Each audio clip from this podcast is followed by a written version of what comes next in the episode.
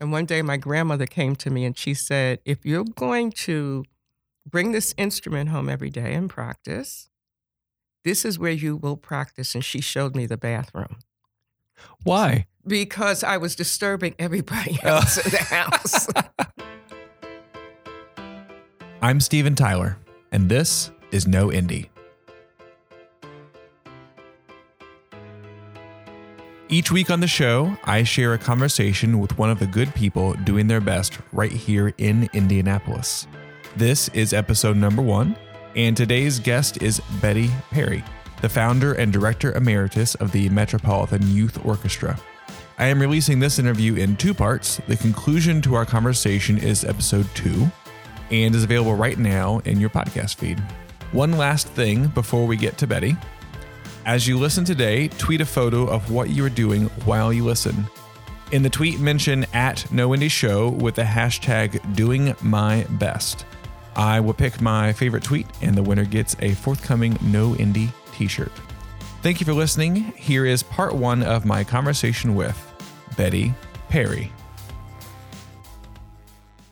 I want to start with your story, but before I do, can we just talk a little bit about what the MYO or the Metropolitan Youth Orchestra is for anyone that's hearing this for the first time and doesn't know? okay, the Metropolitan Youth Orchestra is um, a youth and family development program. Uh, we have an emphasis on education. Uh, we have a 100% high school graduation rate going to post secondary opportunities. Uh, we also are partnered with organizations that help meet the needs of these families, such as providing food for them uh, before rehearsals. Um, we also have uh, worked with another organization dealing with uh, domestic, uh, domestic violence. Hmm. And also, we've uh, collaborated with another organization dealing with uh, mental health issues Okay. right? So we're trying to treat the families in a holistic way by doing these collaborative um, uh, partnerships so that we can ensure that the children can start with us, hmm open up all the doors, provide whatever they need to uh, to help their spirits to Mm. continue until they're ready to go and leave us at, at the end of their high school year. I think it's fascinating. You didn't say anything about music. That's not our, believe it or not, yes, that's our focus is on these other things. We just happen to use music as a vehicle to get it done. That's awesome. Yes. Oh, wow. Okay. Um, well, I want to dive into the music a little bit. Okay. Your life, as I've researched, seems to be a testament to the power of music. Yes. Um, what about music do you think changes people? music energizes people, but it also is like this spiritual thing that takes place. It's hard to explain. You can look in a, per- you can almost see the soul of that person, and you can make music with that individual. It's an emotional bond, Hmm. and um, and that was something that happened to me when I was a little girl. Hmm. It was amazing. I mean, I grew up um, in the Bronx in New York City, and I had no. in- I knew what a violin was. Mhm. Okay, but that was probably about it. And uh, and so I went to be a Motown singer. And I was a little kid on the street with other little kids. We would stand under the street light and we would sing Motown music and we would take the record player out and we would dance. And then when I was 12 years old, I became a part of a music program at public school. And um, I had no intentions of playing an instrument, but competition sometimes makes you change your mind. so there was this girl, my classmate, we were in steep competition, and she decided she was going to join the orchestra. And the teacher said to me, Miss Montgomery, that's my maiden name, uh, do you want to do band? Do you want to do strings? And I said, I want to do strings. And but I didn't tell him the reason why. hmm And so this girl chose this instrument called a viola. I had no idea what that was. But Mhm. because she chose it, I chose it. and I would take that instrument home every day and just practice my heart out.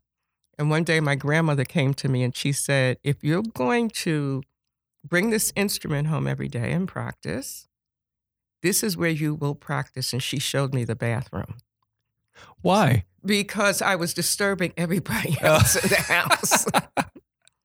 well, after a few months, my music teacher came to me and he said to me, um, There's a youth orchestra. I want you to go here. And and he was telling me to get up on a Saturday morning at seven o'clock to be ready at seven o'clock Hmm. so that this other girl could take me to the rehearsal. And because he was a man and we didn't have men in my family, I had no frame of Mm. reference how Mm. to deal with that. And I so I looked at him and in my little 12 year old way, I told him I wasn't getting up to go anywhere on Saturday. And he put his finger on my face and he said to me, You're going to get up and be ready on Saturday. And I remember thinking to myself, Wow, he's a really strong person. I'll do it. But I, it wasn't Huh. because I wanted to do it, but it was because it was like that finger said something to me. Mm-hmm. So I was ready. It took us about an hour and a half to get to this place. Mm-hmm. And um, so my girlfriend, not my girlfriend, but my classmate, she was a ninth grader. She goes up on the stage and I sit in the auditorium. The oldest kid in this orchestra, they were between uh, the seventh and ninth grade. So we're looking at maybe 14, possibly. Okay. And this short woman gets up on the podium and she gives a downbeat. And the most beautiful music I ever heard in my life came out of those young people. Mm. And I remember started I started crying Hmm. because it hit me on a, on an emotional level that I was not expecting. And um, so I knew at that point uh, music was always going to be in my life. But what it did was it took me out of my neighborhood, which Mhm. most of the kids in my neighborhood didn't survive. Mm. You know, because I grew up I grew up in an area called Fort Apache, the Bronx. Mm-hmm. Very rough, very drug driven, very gang driven. And so, like I say, most of the kids didn't survive, but I did because I didn't stay in the community. Mm. I was out rehearsing all the time. Hmm. You see what I'm saying? yeah. I also played all the major halls: Carnegie Hall, Lincoln Center, Town Center, every all of those halls. Um, and so that that was the thing that was dr- driven for me. But the bad thing that came out of that was that it took me away from my family because Mm. I had no way of talking with them anymore. I was a different person. Yeah. You see what I'm saying? My world now was different, and I spoke the language of the the new people that I was in com- uh, contact with. So that's why with the Metropolitan Youth Orchestra, the emphasis is on youth and family Hmm. because I didn't want what happened to me to happen to any of my kids in Hmm. my program. So if you if one child joins, we're asking all the siblings to come. If all the siblings come, we're asking the parents to learn to play the instruments with them so that as a family, as a unit, they have something bigger to communicate with. Because we, if we look at our society now, most kids are to themselves. Kids over here, they're doing whatever that thing is with the phone, Yeah. you know, or they're doing whatever it is with social media. And the parents are over here, and there's no communication, and there's a separation. So um, the Metropolitan Youth Orchestra, it's been in existence now 21 years. Hmm. But prior to that, I started doing this programming in daycare centers. Mm. So about 20 years before I actually founded the Metropolitan Youth Orchestra, I was already doing programming throughout the city and making parents come and learn with their children, making them actually conduct the lessons. I would conduct one lesson during the week, Mm. but in the weekend, I would I'd tell give an assignment to each parent. This is the lesson that you're going to go home and create a lesson plan. This is what I want our kids to be able to learn, but I'm not going to tell you how to do it. Hmm. You're going to have to go and now start to take more ownership in directing your children, and educating your children, and stop abdicating that responsibility to the school system. Because the school system doesn't know. They don't know your children. And by abdicating your responsibility, you don't know your children. So you used the practice of music as practice for the parents. Yes. Yes. Wow. Yeah. Where did that idea come from? Um, I think it originated um,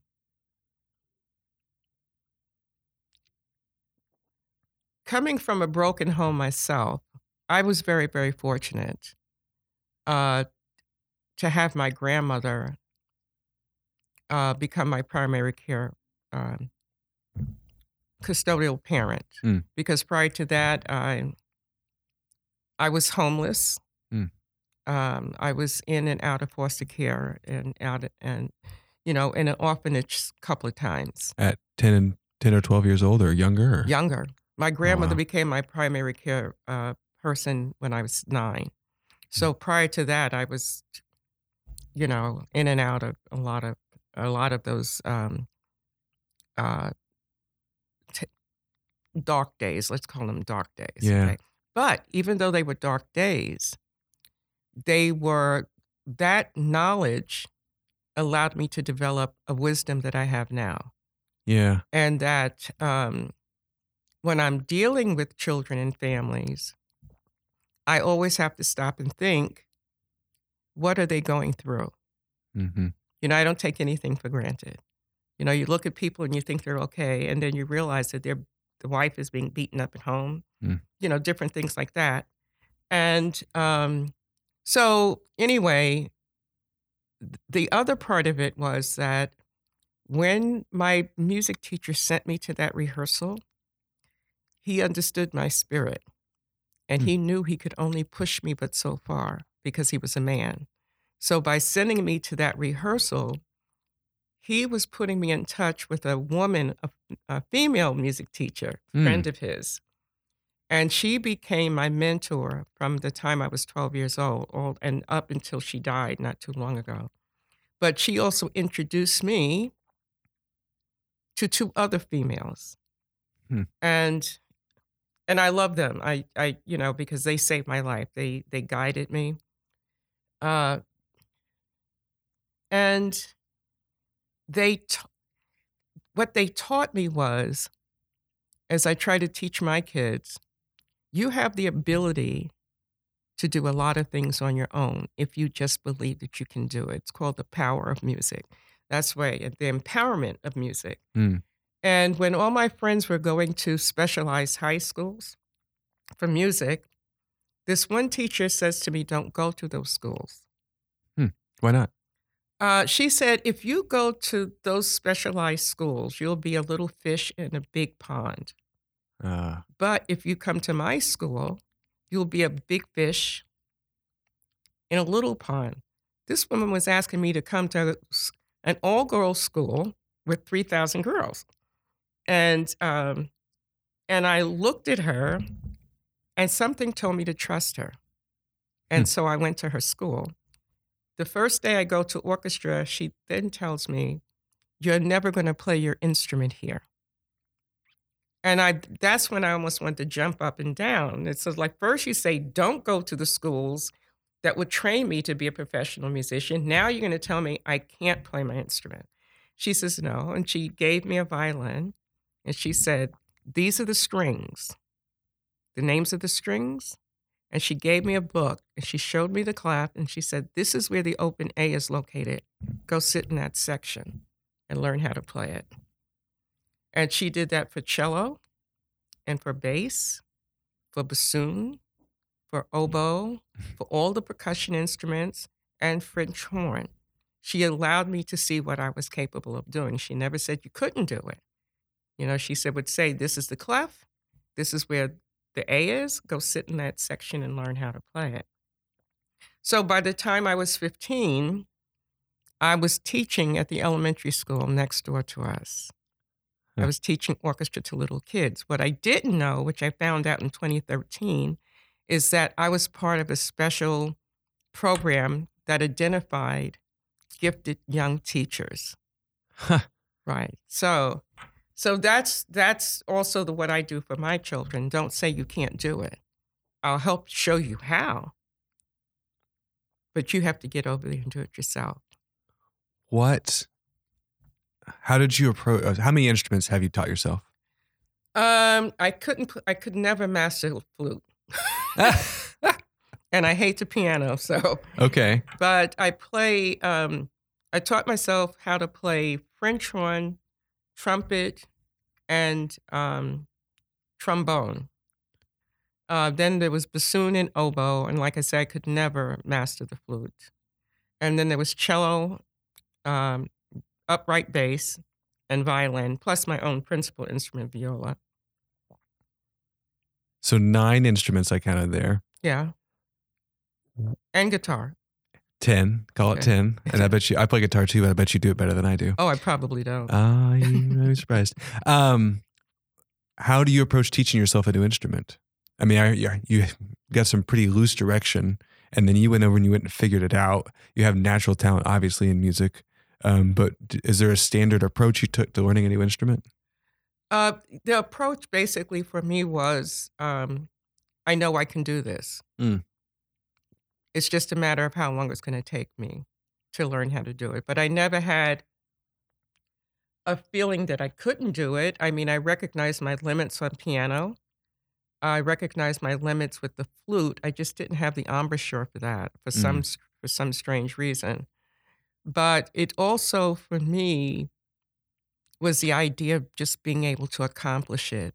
You know, especially for a kid coming from the neighborhood where I came from, and everybody thinking uh, that you just don't have that ability. Mm-hmm. And um, and what I learned through that is that every kid has a genius. Hmm. Every kid has a specific gift. It's our responsibility to help him to identify what it is and to help him learn how to use it.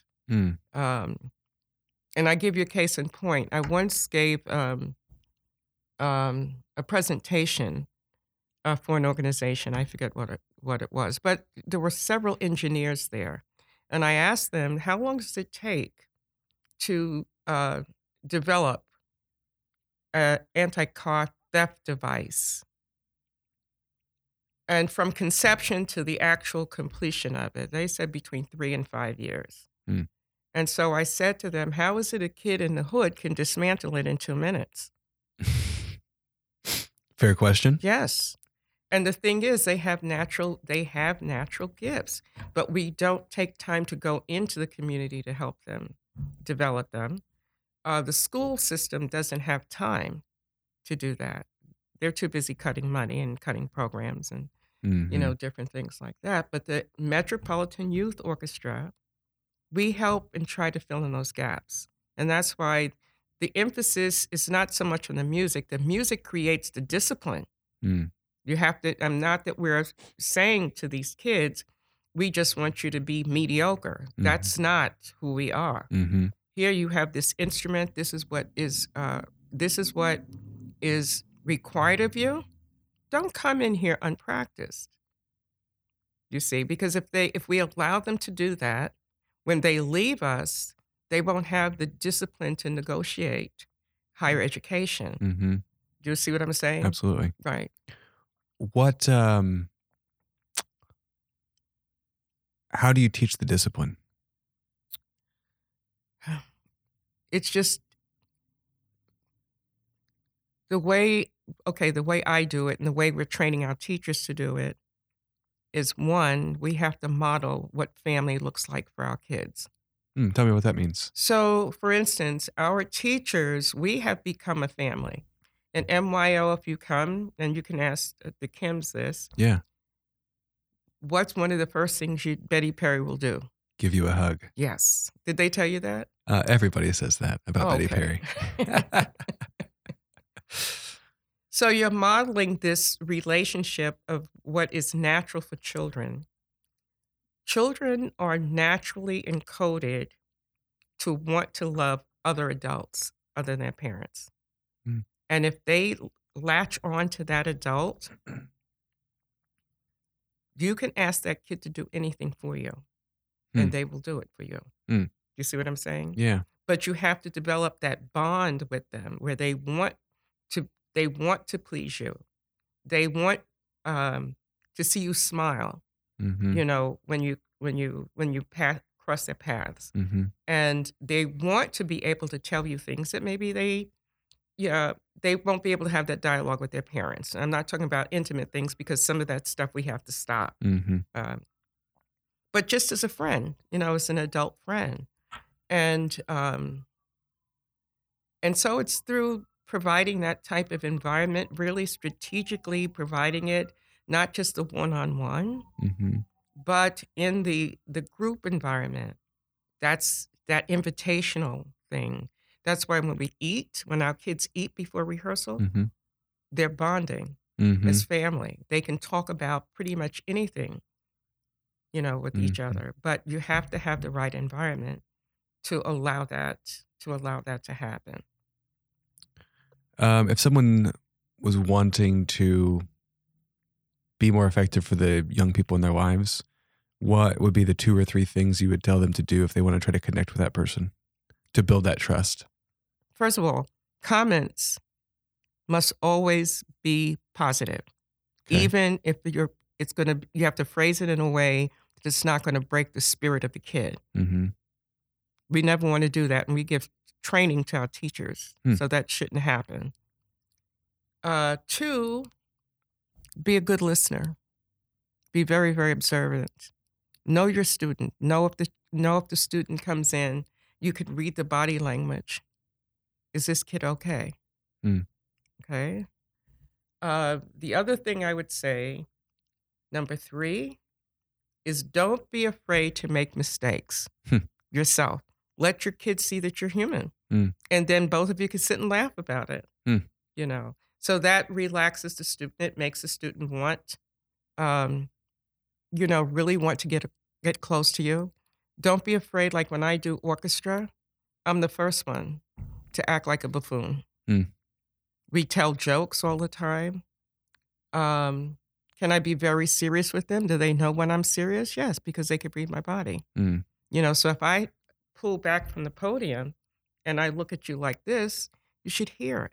All of this go, shh, shh, going around, Mm. around the room. I don't have to raise my voice. It's not necessary. I never even did that with my own kids. Hmm. They don't know what it's like for their mommy to yell at them because it's not necessary. Hmm. Yeah. Um, you mentioned the one through nine years of your life hmm that were you called the dark time. Yes.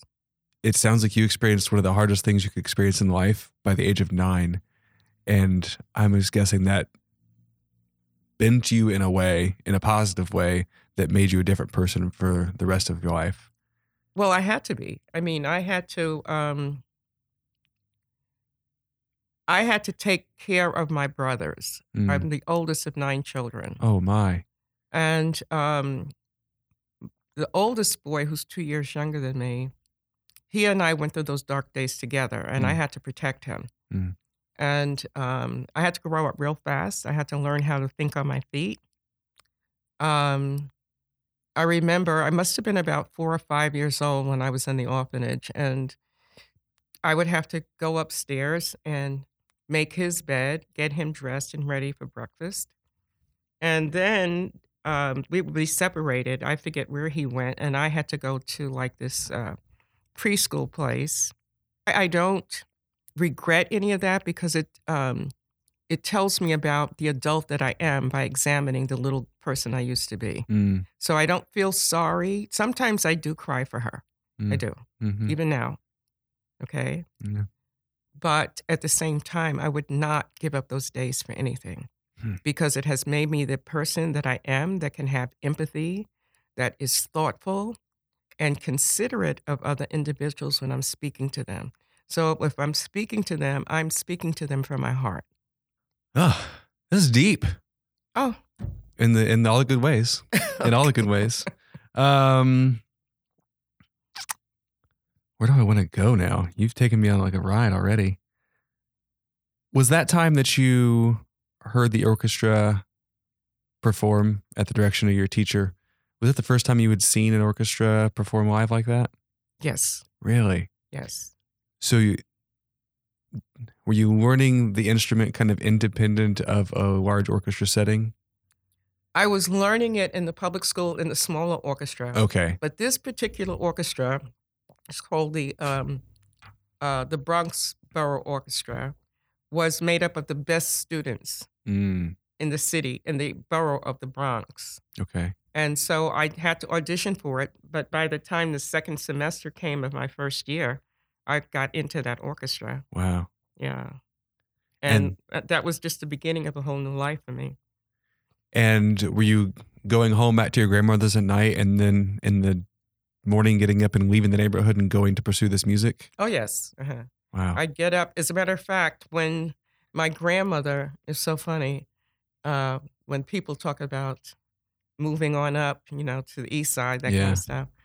Well, my grandmother called herself moving us into a better neighborhood. hmm Okay. What'd you call your grandmother? Hmm? What'd you call your grandmother? Uh, Graham. Graham. Okay. Right, Graham. Her name, everybody else called her Miss Toby. She had these incredible uh, green eyes that people found it hard to look at her. Oh. Yes. uh-huh. But um, so anyway, so my seventh grade year, I'm still in the quote unquote hood, Hmm. but in an orchestra program. hmm My eighth grade, I was excited because I got to go to this new school and I just had music all on my mind. And this school didn't have instrumental music. Oh. And um, so I go to the general music class, and with five minutes, these kids had this woman crying. I Mhm. was like, really? so I went to my grandmother and I said, I don't care what you have to do, but you need to get me out of the school and send me back to my other school. Mm. And she, with my music teacher from the other school, went to uh, the city hall Mhm. and got special permission for me to travel Wow. and I do that every single day. And I would do that with my viola, and I would do it also. I, my teacher would let me bring out other instruments, and I would do it with the bass, and I would travel back and forth with my little junior high school self, and uh, A bass is a large instrument. huge. I And- know You're not a person of huge stature to begin with. it doesn't matter. I was taking that bass home. wow. So I, you know, I really enjoyed it. And then uh, in the eighth grade, I also auditioned for uh, the All City, uh, the All City uh, String Orchestra, which was Virginia high school kids also. But that that particular group was made up of the best kids in all boroughs. Mm. And so basically, I was not not at home a lot. Mm. I would go to one rehearsal, get on the train, and my friends and I would play on the train, by the way. oh, really? Yes. And then we go to the next rehearsal. And then, excuse me, if there was a community orchestra, like at the settlement houses, I would go there. So I, I was not in my neighborhood hardly ever.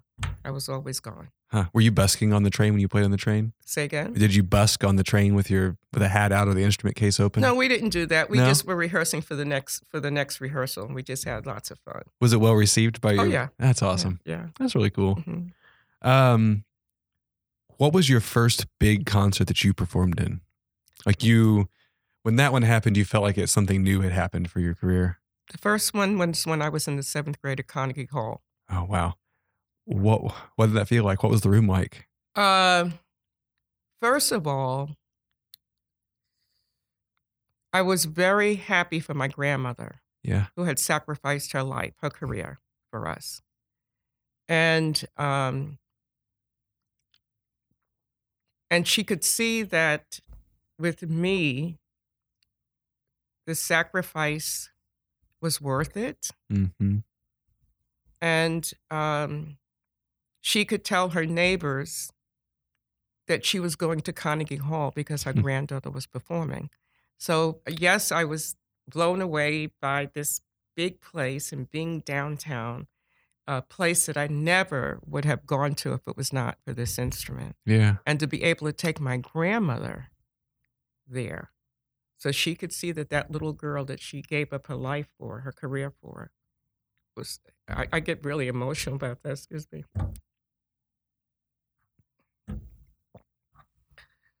Oh, It was worth it. What did she say to you afterward? She hugged me. And she got to go to Carnegie Hall a lot, and she got to go to Lincoln Center a lot. She got to hear me play with big time singers. And uh, anyway. Thanks for sharing that. Mm-hmm.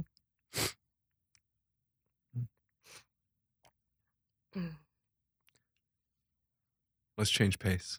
Okay.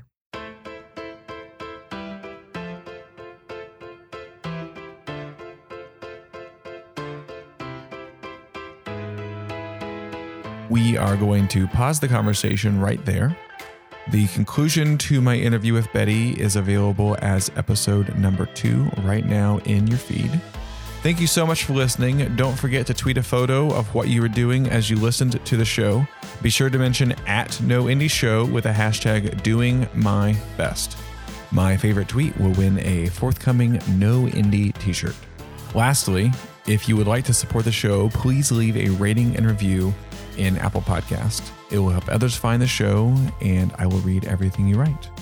Find me on the socials at No Indie Show and learn more at noindie.com. Thank you for listening.